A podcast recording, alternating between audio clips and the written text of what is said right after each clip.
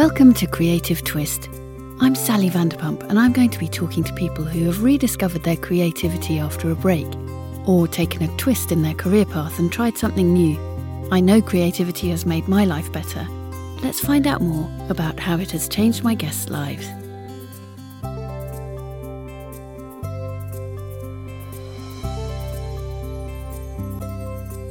After he burnt out in advertising, Andy Poplar discovered that he could take iconic items of glassware and bring them to life with the tools of typography, wit, wordplay, and a slightly askew way of looking at the world. From apothecary jars to laboratory glass, nostalgia-filled milk bottles to one-off vintage pieces, it never fails to amaze him that you can now find pieces of vinegar and brown paper on bookshelves everywhere, from York to New York. We talk about how he's used creativity to help himself and others through this challenging year, the sweet spot between self-doubt and self-belief, and why the penny drop of inspiration is worth more than a million pounds. Hi, Andy. It's Hello. Really nice to see you. You too. So we met, I think, first at Made London. Uh, yeah, I was Canary thinking about Wolf. This. Yeah, yeah. and... I think we first met because you had a really nice cabinet that your jewellery was in. That's right. That, yeah. That, no offence against your jewellery. Your jewellery was fantastic, but the cabinet was amazing as well. And it was like... it was. Yeah, was. It was the that. centrepiece. Yeah. Actually, I should get you to etch something. Like I was going to say, yeah, mm. definitely. Next time we're at a show together. Yeah. Andy, tell us what your craft is, what you do. My my name is Andy Poplar, and uh, my business, if you call it a business, is vinegar and brown paper, and uh, I etch glass. Um, uh, but I, I always feel kind of it's weird explaining to people that I etch glass, because I don't really just etch glass. It's more about the ideas that are etched onto the glass. So it's kind of conceptual glass etching, I guess, rather than just etching a name on a glass. The easiest thing to do is look at the website, really, to find out kind of what I mean by that. But uh, it's basically, I mean, it's from vintage items like mirrors or or um, vintage laboratory glass. Um, and I'll etch stuff on that, and uh, bottles and sweet jars and milk bottles, and basically try to give them uh, an added dimension um, with the wording on them, really.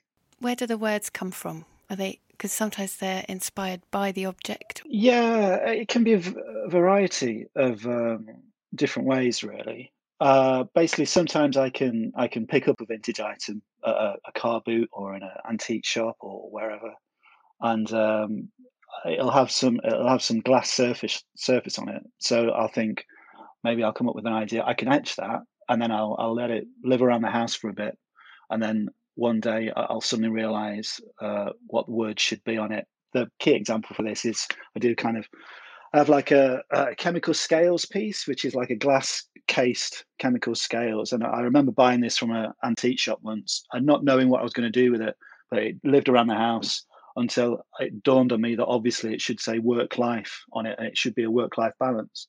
So it, it took about eight months to come up with the two words, but sometimes it happens like that, and the moment that you realise it should be work-life, that that's just the best, that's the most joyous, creative thing. That's possibly the whole reason I do this. It's just for moments like that when the kind of the idea drops, the penny drops, and you think, well, obviously it should be a, a set of scales that says work and life on either side, and that's the piece. Uh, and then I go and etch it, and um, that's pretty much the joy of, of of what I find in doing this, really.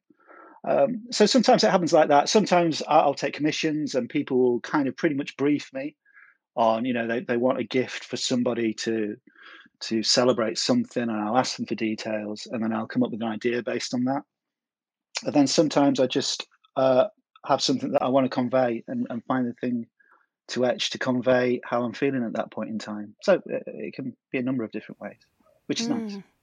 I love that, that you actually have the object around the house and sort of let it inspire you. I'm sat in the library at the moment, the office library, books. Uh, I'm surrounded, all around me are little glass items that are, they're just sitting there waiting for the idea to come. So I have a shelf here and shelves here, and I can see, I can look now, and there's a pencil sharpener there and stuff. And I, I know they're just waiting to, to become something else, really. And interesting that they're in the room with all the books as well, because some of them are literary links yeah, as well, aren't yeah. there? Well, I'm. Uh, I did English at university. I've got an English degree, oh, and yeah, yeah. And um, my original career was a, as a writer, as a copywriter, advertising writer. So I always kind of think of myself less of a glass etcher and more of a writer, really. Yeah, there's a huge link between words and what I do. It is what yeah, I do, really. Absolutely. Um, kind of probably less of a writer, and I'm not sure if I like the name wordsmith, but it is basically taking words and, and trying to convey things in a very um, confined space, really. Yeah, so that's interesting as well, that your copywriting fed into your um, your current business, because I'm really finding that, I'm really enjoying the fact that although you might take a kind of diversion in your career or change mm. altogether, actually nothing is wasted. Things kind of come together totally. and find use in the new form. Yeah, I mean, what I do now is very, very close, really, to to the way that I had to write for a living in advertising. It, basically, as before, I was being given a brief and I had to come up with an idea and make it work within thirty seconds or sixty seconds. Um, now I have to kind of distill, basically it's that, it's editing down thoughts and feelings and trying to create a reaction and an emotional response um, through words, which is what I always did for ten years mm. anyway. It's just I was doing it for other people. And that's what ultimately led me to having a bit of a breakdown and walking out of that, because it, I was being asked to do it on tap, kind of, you know, thirty times a day. Whereas mm. now it's purely for myself, really, although I do commissions, I guess. But it's a it's a much more about expressing me rather than trying to sell something to somebody, which is mm. not particularly good for the soul, really. No. But it's the same skill set. It's, it's a very similar skill set of, of back to the work-life balance thing. I mean, it's literally two words, but but if you if you can put attach that to the right object, you create something new. And it's it's not a novel. It's two words, but and it's that ability to create a something with very minimal mm. And when you talking about the kind of emotional reaction, like when you're at a craft fair or something, do you see that penny drop moment for uh, your clients? Yeah. What's that like? It's it's the it's beautiful. Do it. I've really missed shows this year. Not um it's been strange because it's made me realize I don't have to do shows, but um I've missed shows because of that of of being the The way I do my stand at a, a craft show is I stand behind it. It's more like a market stall, really. I stand behind the table with all my wares arranged. And so I can see people as they come up to it, and I'm looking at them, looking at my work. And it's such a great feeling. You can see them start at one end. And they, first of all, a lot of them don't quite know what's going off. It's like words on glass and they don't see the words. But eventually the penny will drop on the first one and you see the, the smile come in. And then if you're very lucky, like they'll, they'll go and read everything on display. And by the end, they've got, they're laughing at the end. And, mm. and and it's not, you can just watch it. It's like you can watch their faces light up. And that's that's such a beautiful thing to do. Like back to the advertising, I, I you know, I, I used to write adverts. Uh, a lot of them were radio, there's some T V, whatever. But you never saw people's responses, really. Like it was just in the air. They were, been, you know, they, they were gone. Whereas this, you can... You can see people interact with your work like there and then, and you're seeing them smiling, and uh, it's such a it's such a buzz, really. It's so nice. Yeah. Um, so I've missed that. Yeah, uh, and then I was thinking there's another lovely layer to that as well, when you when you know that someone's giving your work as a gift, and that mm. they're sort of strengthening the connection between themselves and someone else by giving something that.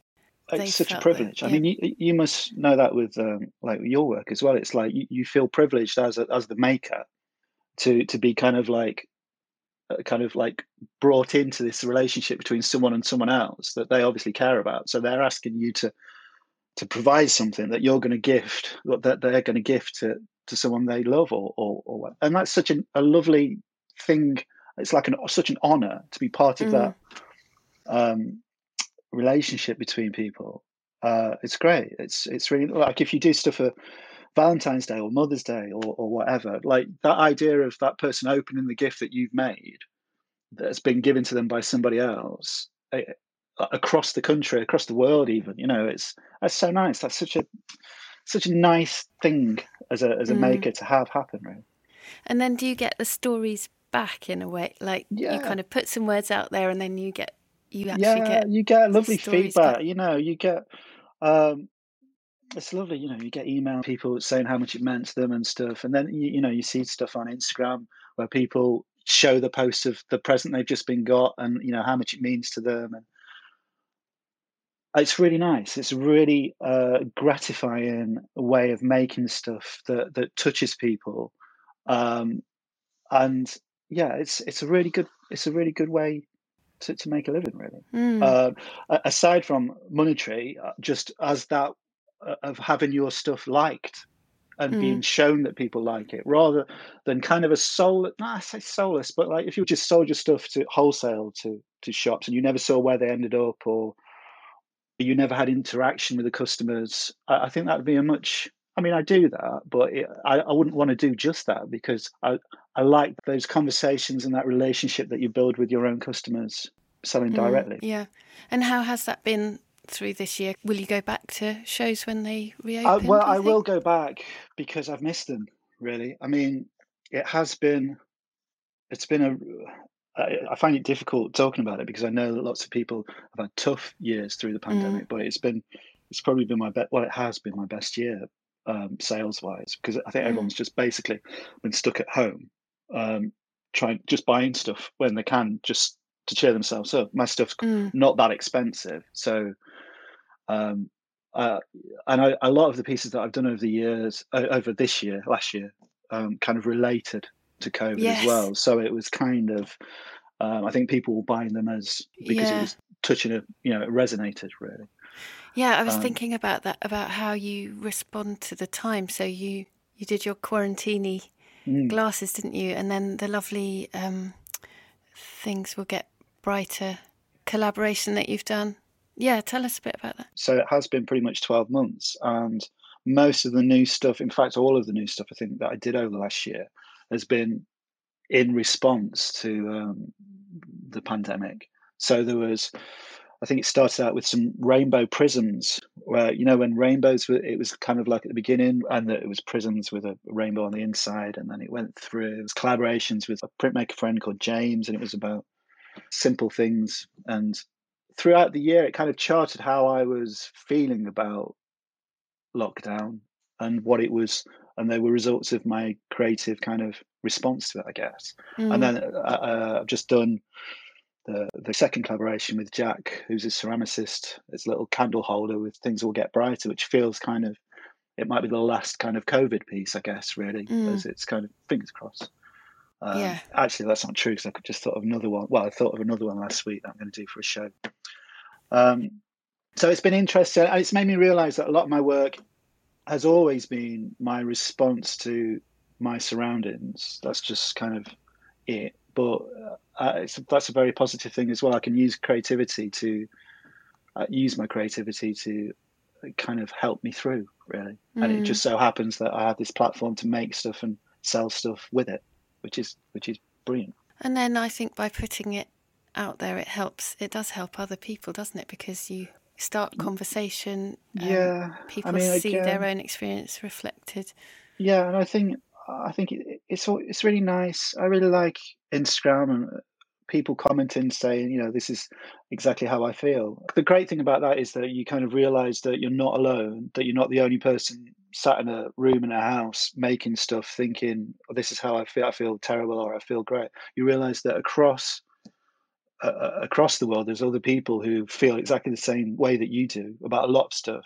And I think that's a very positive thing mm. um, for for men- mental kind of health issues, really. It's that idea that however you're feeling, there's other people who are going through it too. Mm.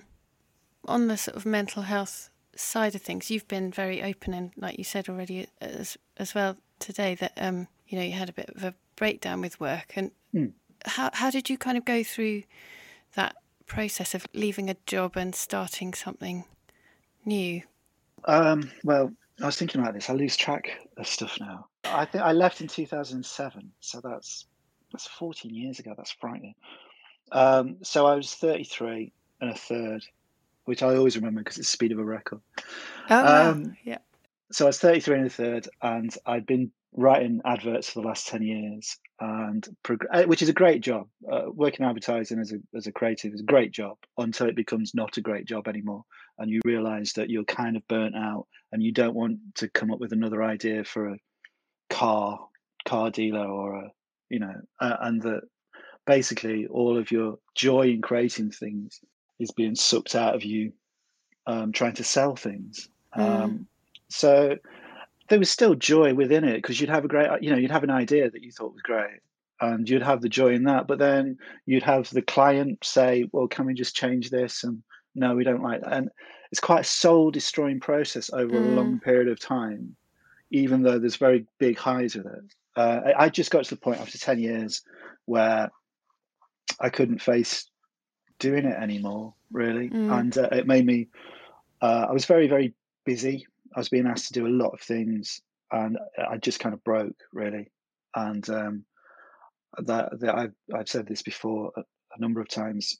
It, I just ended up one day kind of crying in a stationery cupboard, and and followed, just walked out. I just left, and um, and then ended up going to a doctor's, and they signed me off.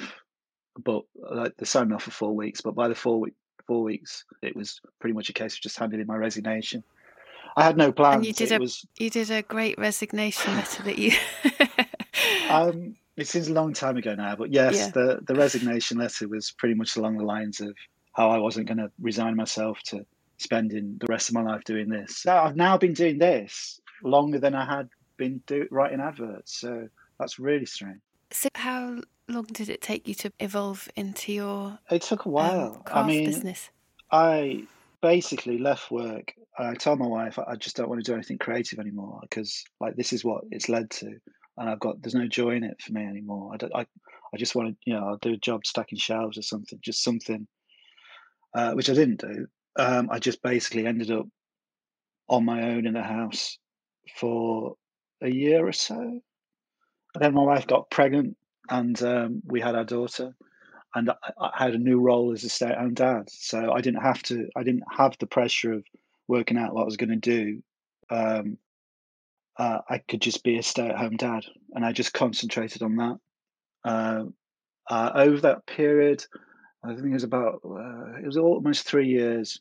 Um, I had started writing again slowly. I'd been doing some kind of short stories, and I found this kind of new form that I quite liked of doing very, very short stories. And I, I entered this, some competition, actually. I just brought this back. I forgot about it. I yeah. entered this competition with Waterstones, and um, and I, I ended up in in one of their books. It was like a very short postcard story thing, but that gave me a bit of confidence, uh, because my confidence was just, you know, mm. it had been decimated, basically. Uh, and I started playing around with ideas, and I just had this idea whilst I was out pushing my daughter in a pushchair around Harrogate, uh, about etching glass, and I had no previous experience.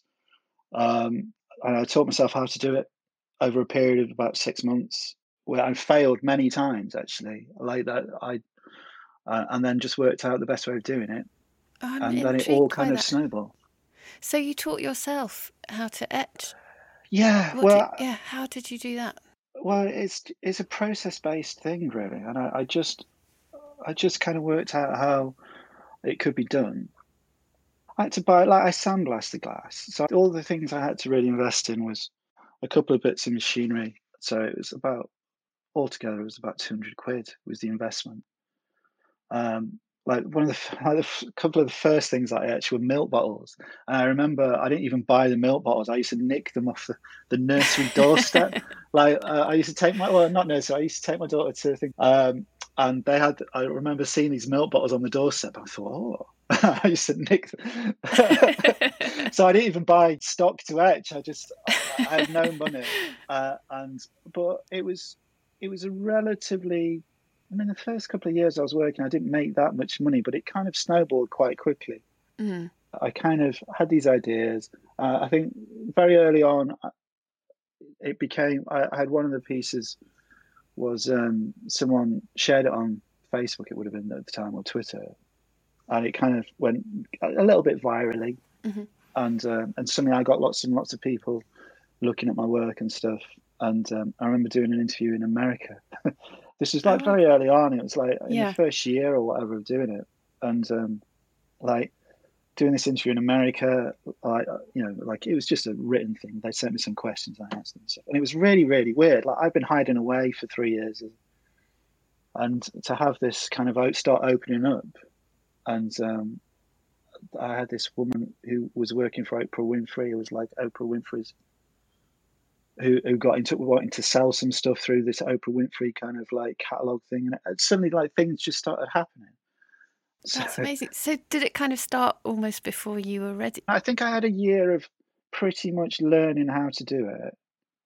On, But within that year, then I, I picked up kind of like stockist very early on, and then ended up um, quite early on. There's a company called Rocket Set George who started stock, mm. who got in touch.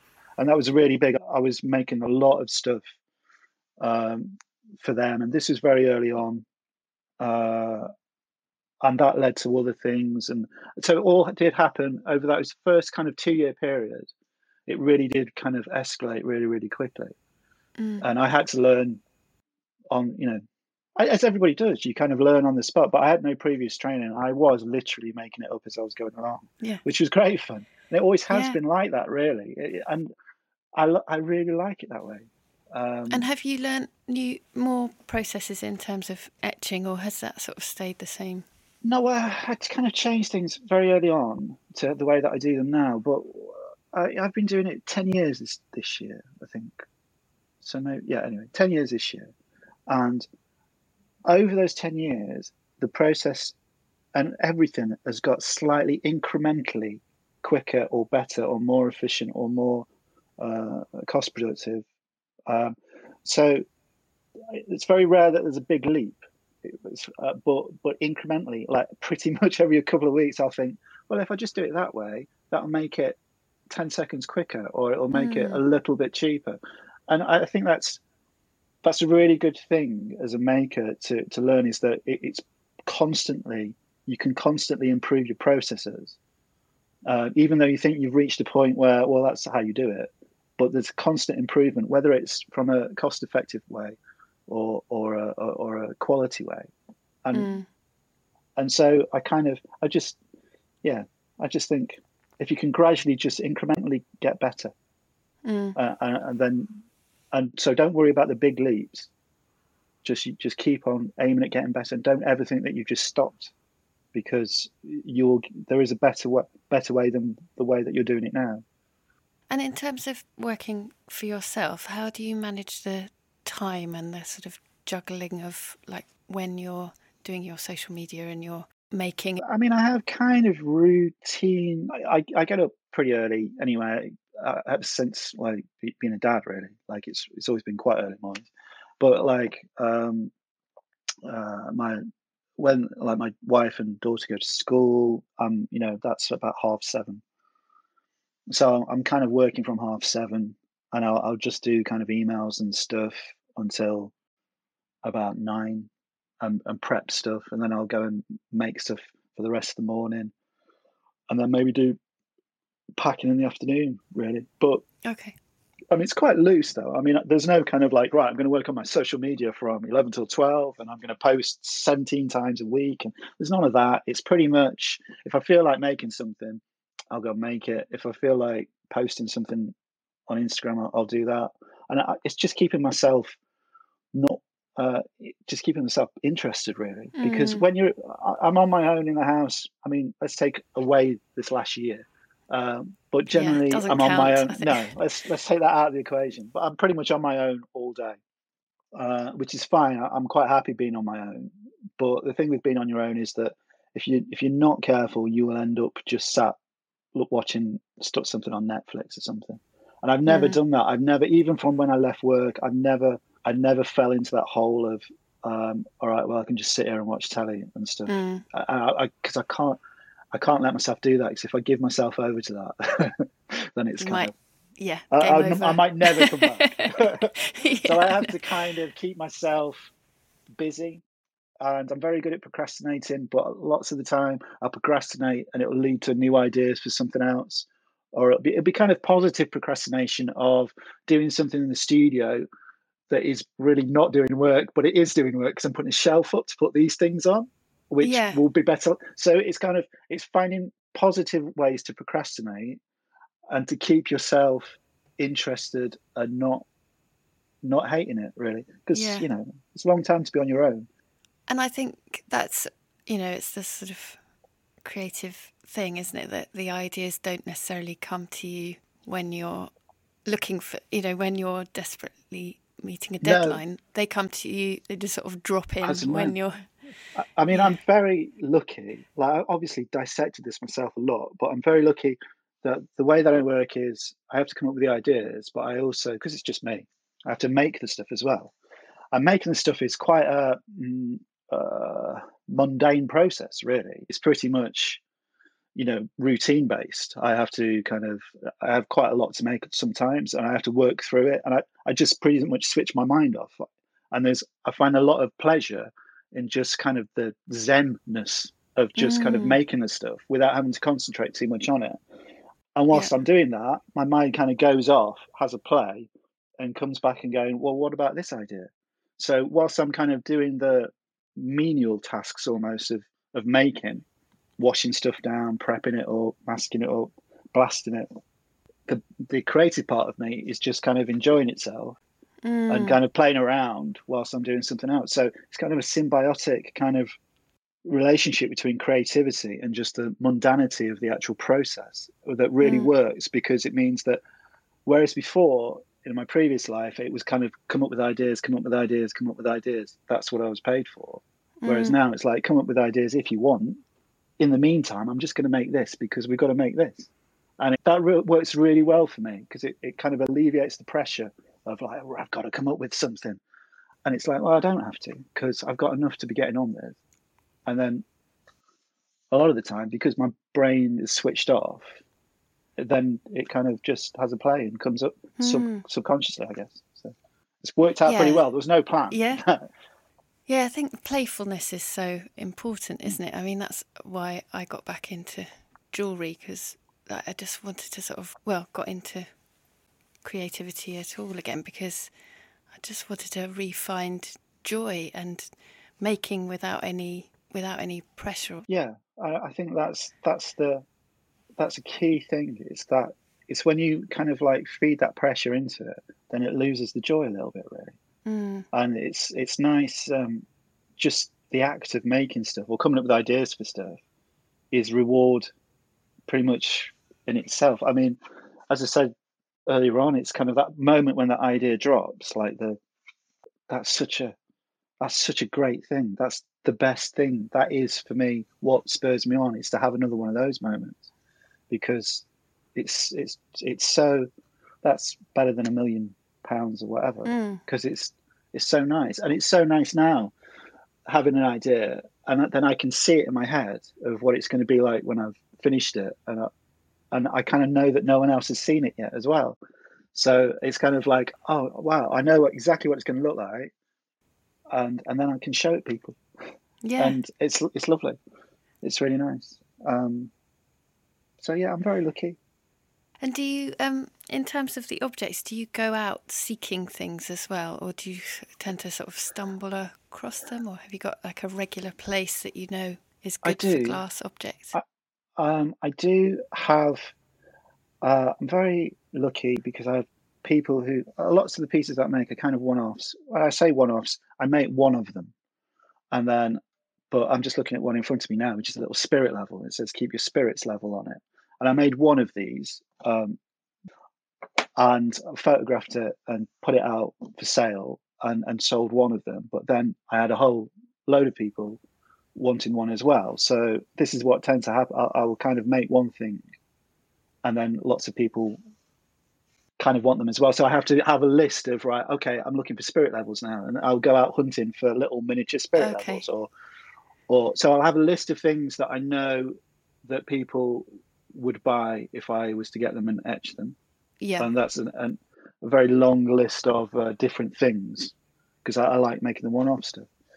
So there's that. That's always there. But what the thing that I've missed this year a lot is car boots and, and shops yeah. and stuff, because there's nothing more inspiring for me than walking around a car boot and, uh, and and seeing something I've not seen before and thinking, oh, I could do something with that. I don't know what I'm going to yeah. do with it, but like if I buy that, I'll, oh, that that'd be great. And it's very, very inspiring. Whereas most people walk around antique shops or vintage shops or car boots to try and get a bargain. I'm just there for the inspiration, really. It's kind of, you could do something with this. And and it's yeah. that's that's such a great thing as well. I've always kind of been to those places anyway from a teenager. So now to actually have a business that involves me walking around these places, legitimately buying stuff, um, it's it couldn't be more perfect, really. Um, so it's kind of, you know, I'll I'll buy all this stuff and I'll be driving home in the car from back from the car boot, thinking I could do this with this, or I could how about that? And I'm thinking. And it's all tax deductible. yeah. um, I love so that. that you, yeah. Um, I love that you were saying that you used to like doing that as a teenager, did you? Yeah. Yeah. Did you do creative things with things that you found when you no, were younger? I just used to collect. It... I'm kind of a collector, really. Mm. I was always a collector from, from being a teen. I used to collect soda siphons. Vintage soda siphons were one of the first things. Um, yeah. Which, you know, kind of nineteen fifties, nineteen sixties glass yeah. sodas. I used to have oh, loads. I, I used to collect the Coca-Cola glass bottles with the um, yes. marbles. Yeah, yeah, yeah, classic. Yeah, yeah. I think I had a couple of those actually. Um, so anything. So soda siphons, perpetual calendars was quite an early one for me, and I still collect them now.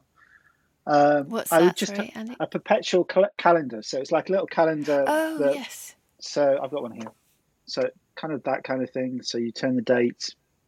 So I have loads of those. And that started, I remember buying my first one when I was about fifteen or something. So mm. it, that part of me has always been there as a collector. Um, it's just worked out that along the way, it's turned into kind of what I do as part of my job as well. Mm. Job. It's not really a job. I love that. You know? Yeah. Oh, well, that, that's such a joy, isn't it? To be able to say that, that you enjoy it so much. Yeah, I've, I've kind of got an im- image of you like walking around car boots and stuff with the caption coming up in your mind. Yeah, as you I know, you know, like Sherlock Holmes, you know, like how they yeah. do the text. That's pretty much like what it feels like. The funniest thing is, um, if I'm at a car boot, um, should I say that? But like, and, and I'll, you'll, I will see something that, that I immediately want, and I'll be looking at it and I'll be thinking how much they're going to want for that. And like, I'll, I'll say, you know, how much is the spirit level? And they'll go, whatever it is, and then I'll haggle, but I'll I'll haggle knowing I'll I'll buy it whatever price you say. Yeah, it doesn't matter because I just want it. Yeah, and, and so I have to play a long part of the game, but then it's like, but I'm not bothered about the price of it because I just want to make something with it, and and it's um it's really funny, yeah. but it's great, and it's it's such a I've missed that this year. I've missed car boots, yeah. and vintage shops and stuff.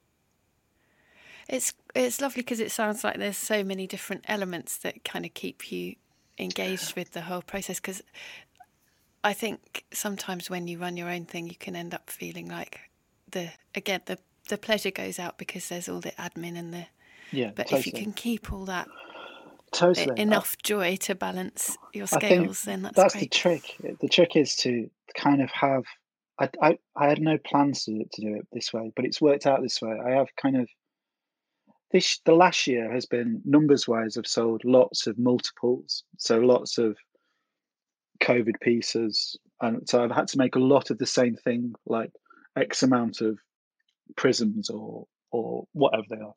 So lots of multiple making the same thing.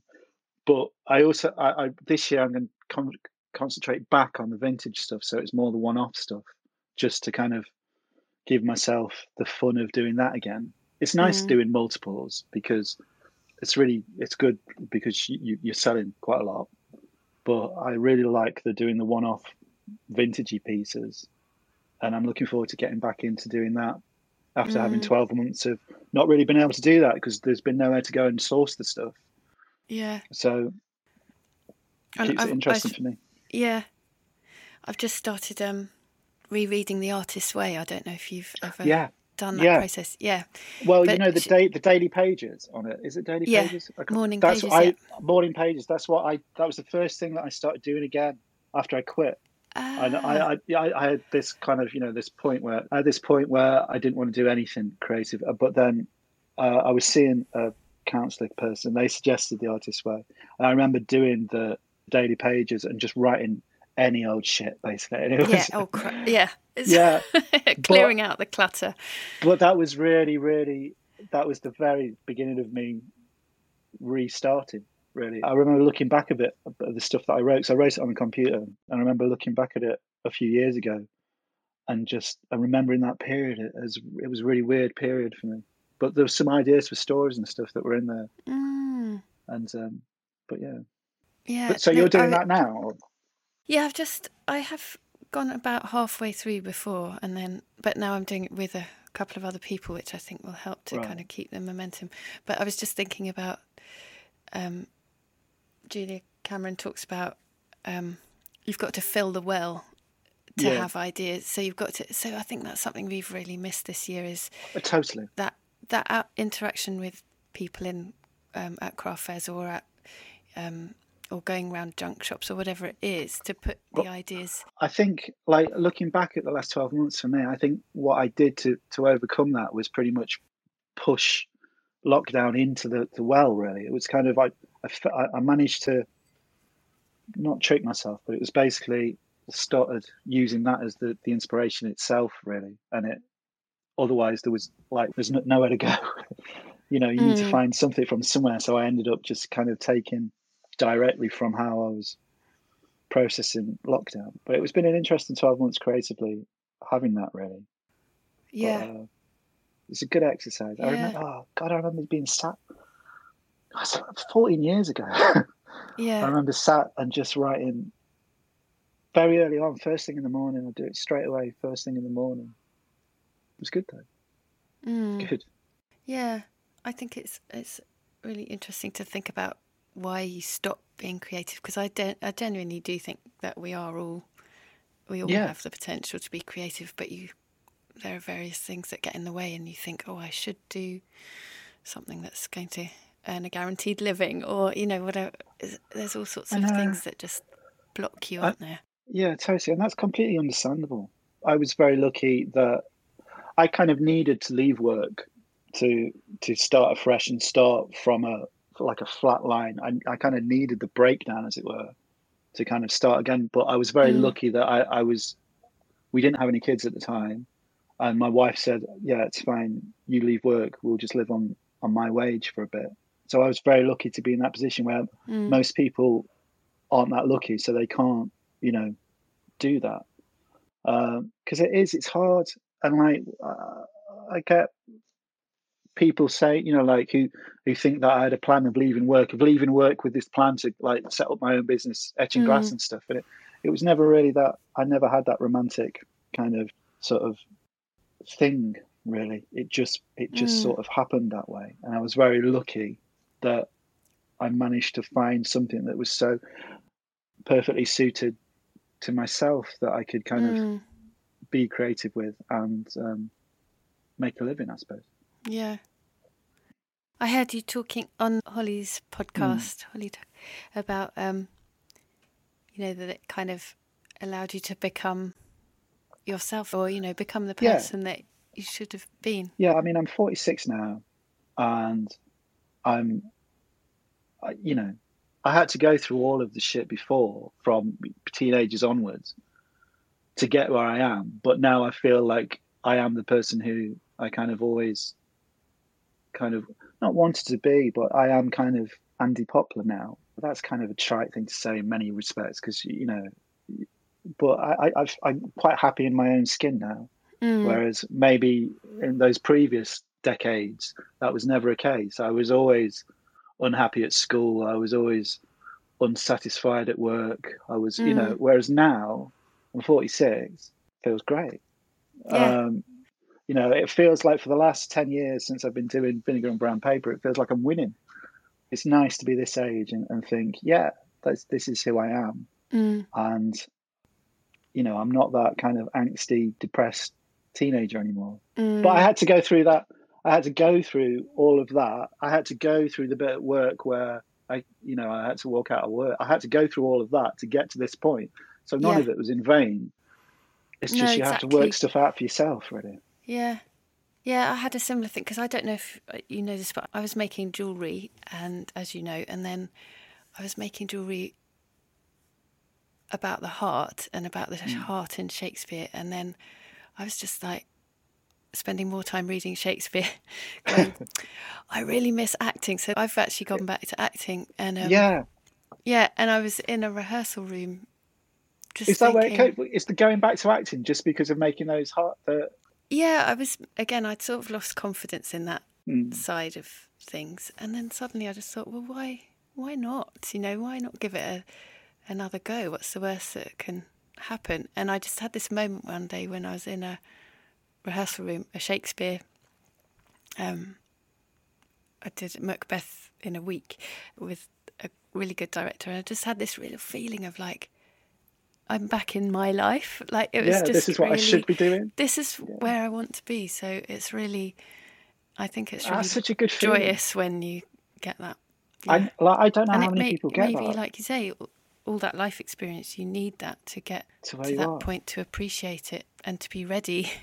Yeah, I know that feeling. And I don't know how many people have it. I don't know. Mm. But it, that's it's such a buzz when you, you start, it's kind of like everything freezes and you think, oh, yeah. I'm kind of happy. Yeah. and, and this is eight. And, yeah. you know, I'm not thinking that all the time, but there's just moments where I'll, I'll catch myself.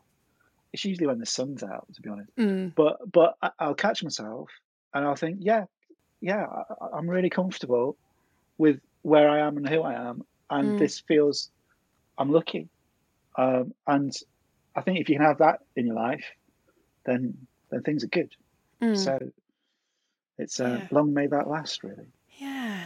So uh, on that note, I guess, what would you say to anyone who is sort of on the brink of, like, they know they want to do something creative, but they don't quite feel ready? Yeah. I mean, this is, I, I find this tricky because, as I say, I, like, I, you know, I didn't, I didn't do it cleverly. I didn't kind of like slowly do the creative thing whilst also earning a, earning a salary and paying the mortgage sort of thing, mm. which would be the wise way of doing things.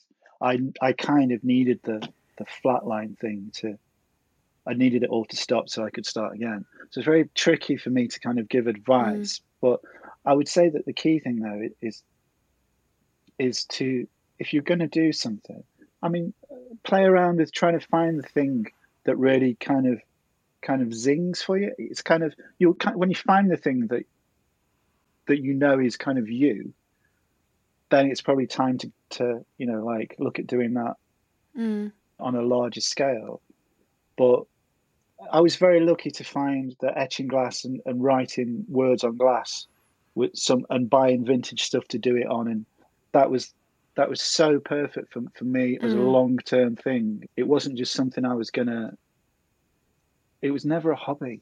I don't, mm. that, it was never a hobby. For me, and I was I was lucky that it was never a hobby, because it couldn't just be a hobby, I think, because I didn't have a job anyway. I think I think it's about passion. It's about finding something that you that really matters to you and trying to explore that. And mm. and, and if it if you if if it's the right thing, then I think things start to snowball out of it. It's very difficult to advise anyone to do anything. Yeah, but, um, no. It's about really really meaning it. Yeah, I know it's I really, know. It's a difficult question because you've got to play around and you've got to play around and stuff and find out what it is. I mean, when I first started, I did a bit of screen printing as well and a bit of letterpress, and I was enjoying mm. that. And that was always kind of I thought, oh, I could do this, but it wasn't until I hit the etching thing that I thought, oh, actually, no, I really like this. No one else is doing it really, and mm. this feels something new and it feels exciting. I think if you can find that thing that really speaks to you inside as the thing you should be doing.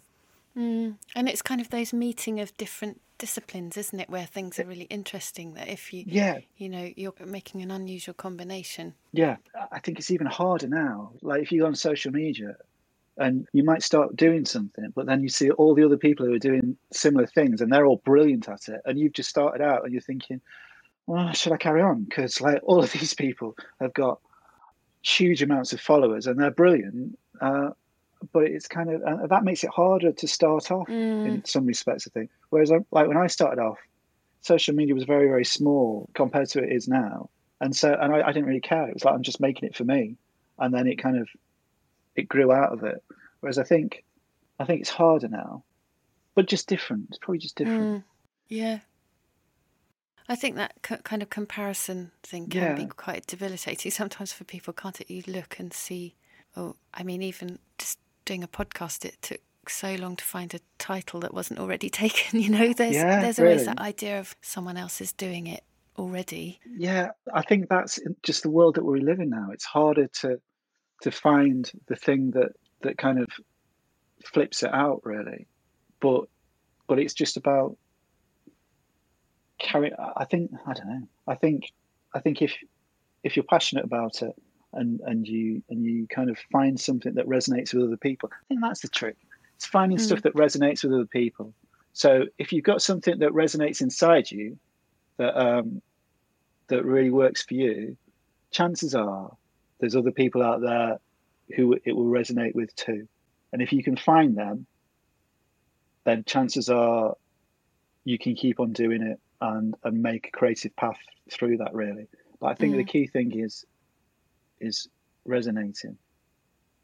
Have you had any sort of teachers or particular supporters in the past who've said you're on the right or or inspired uh, you in a particular way, do you think? Do, when I first started doing shows, I remember, do you know Hannah Nunn? She does wallpaper and stuff. She, she's based up in Yorkshire, but I remember seeing Hannah. I, I did a show up in Manchester and Hannah was there. We became friends there and she'd been doing it for a few years.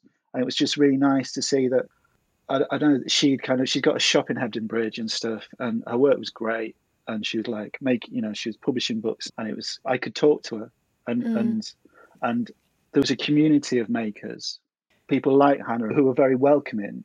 Yeah. And it, it showed you as a, as a new maker, you could become part of this community and kind of get some sort of strength from, from knowing there was other people doing it who could make a living out of it. Mm. And um, that it was something to to enjoy, really, and, and make yeah. this kind of web of, of makers.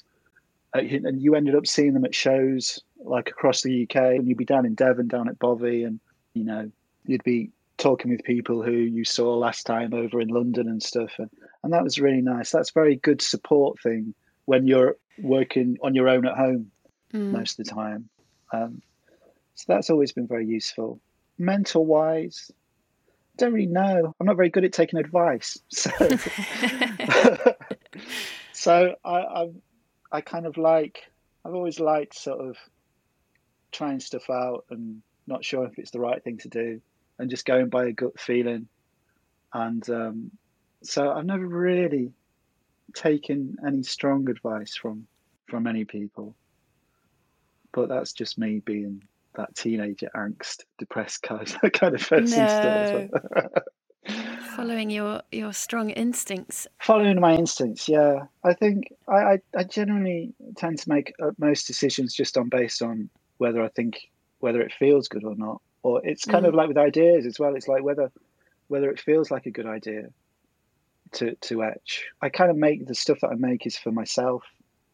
And and it's just about a good feeling, whether it's kind of mm. a good idea or whether business decisions are good things to do, like whether to go and do a show somewhere feels like, oh, I should really go and do that show. I think a part of that as well comes back to kind of having a career in advertising and being told what to do and all the time, and clients saying, no, we don't like that bit. Uh, whereas now it's kind of like, well, I, I don't I don't care so much because I, I like this and I'm going to mm. try it this way. And I might be wrong, um, but I'm going to try it and find out. I'm really intrigued that you're talking about the gut feeling, because someone else that I was talking to was saying she's trying to go like much more out of the mind and into the body to trust right, what okay. feels what feels good. Um, That's interesting. What does she yeah. do? Yeah, she's what? a writer. Yeah, right. Sort of in terms of life decisions and you know going with where where you feel peaceful. That's interesting because I have I have um, I've always. I've always had this thing where it's kind of, you know, when you have a decision, you have either you do it this way or we do it that way. And for some reason, I've always kind of tricked myself that, like, whichever way I choose, that that feels like the right way. I, I've chosen mm. it. It, it. It's kind of almost the actual, the left or the rightness of the decision is almost irrelevant. It's like whether, when you've made that decision, whether you kind of, you're happy to just accept that you've made that decision, and just in doing that, it becomes right. So mm. it's kind of like just going with your gut kind of thing and just following it through. So once you've gone gone with your gut decision, whether something's right or not, just keep on having faith in that decision, really, rather than panicking, oh, I should really have, have done that instead. Yeah, um, yeah, because overthinking can just be paralysing, can't it? And actually, yeah. if you try and take the thinking mind out of it, yeah, and just extent. kind of, just kind of like, just go with it a little bit, I suppose. Um, easier said than done, but yeah, not to worry about things. Wow, you see, I, I'm, I'm a quandary of of conflicting things. Yeah, but, I mean, over I'm forty-six now, I, I've learned. For me personally, it, it's much better for my own state of mental health just to be trying to take a positive approach about stuff. Whereas back to this, you know, I was the archetypal Smiths fan, teenage angst kind of like uh, kid. And I was very negative about everything. I was very negative. I was very pessimistic. I was very cynical. Whereas now uh, I'm much more positive about stuff. I'm still cynical, but in a kind of optimistic way. So I think the mm. worst about everything, but I kind of think, hope that I'm wrong. Yeah. So, so and I find that that much better. It's a much better way for me just to live. Um, is to try and, and go for, you know, I like think, well, it will be okay. This is the right thing to do, rather than to worry too much about how everything's rubbish. I think that's maybe having a twelve-year-old, because that's what mm. she does. Everything's rubbish. Oh. And uh, yeah. I hate everything. And I, I kind of look at her and I think, well, yeah, I remember being there. I remember thinking that. And I kind of wanted to get to the point I'm at, thinking maybe it's not all rubbish. Maybe maybe things are okay. I know. And I, you've got to have the rubbish to appreciate the... And this is the, the Magic, irony. Is that the irony is that I must be so annoying. I, I do say to her, look, you know, it, it's not all rubbish. She will. It's better to look, be positive about stuff. But then she's got to go through that negativity mm. to to find out that that's the tr- that's she's got to work. Yeah. Got to work it out yourself at some point. Yeah, I read quite a lot of Pema Chodron. I don't know if you ever read. No, I don't Buddhist, know. Buddhist. Um, start where you are, and you can be in the worst place, but that's where, in the kind of muck and mulch of yeah. the rubbish, is where the lotus flower grows. Yeah. Uh, sometimes people ask me what my favourite pieces are, and I never really can answer them because it always depends on the latest one that I'm working on. But possibly my favourite piece is um, it's a it's a bell jar, a glass bell jar, and inside it is a, a metronome, and on one side it says self-doubt and on the other side it says self-belief. And basically mm. it's kind of a kinetic piece, so the metronome is going between self-doubt oh, wow. and self-belief. And it speeds up or slows down. And and the piece itself, can be deconstructing my own pieces, but um, it's kind of like both self-doubt and the self-belief coexist. It's kind of, that's a positive thing. It's not that self-doubt is a bad thing. You, you kind of need the self-doubt to have the self-belief. They mm. they have to exist together. And if you can get to that state and be comfortable with that state, where you can exist in both states but realise that they're part of the same thing, mm. that's, for me, being forty-six. Yeah. in, a, in a bell jar rather than a nutshell. A, exactly. Um, it's funny, actually, you say that, because one of my quotes that I've got in my notes is from Matt Haig, which says, there's a sweet spot between confidence and anxiety, and that's where creativity lives. I, I totally agree. I've not heard that. And that's maybe um, Matt Haig would like the bell jar. Maybe he would. I, yeah. Yes. I, I think I, I, it li- actually lives in a in a doctor's surgery somewhere in London. I think. Oh, wow. In a psychiatrist or something. But I know that he owns it. I remember selling it to him. So he bought it when we were in a show in Manchester. And it was one of the hardest pieces to sell because oh. I was like, I'm not sure if I want to sell it. Oh, yeah. Do you have that? Where you kind of, there's certain pieces where you think, I don't mind if nobody wants it because I'm quite happy just to yeah. keep it. But no, I think that's true. I think I, I think it's realising that, that there are both sides. There is that, that sweet spot, that point between the two. Accept it and and, and, and And if you can accept it and see that that's the truth, well, truth, that's such a brilliant thing to do. That's kind of a a realization, that self-realization, that um, it's a it's a it's a good thing. Thank you so much, Andy. It's been such a pleasure to talk it's to you. Been, it's been nice. I'm sorry for rambling on. No, it was awesome. It was great. Thank you.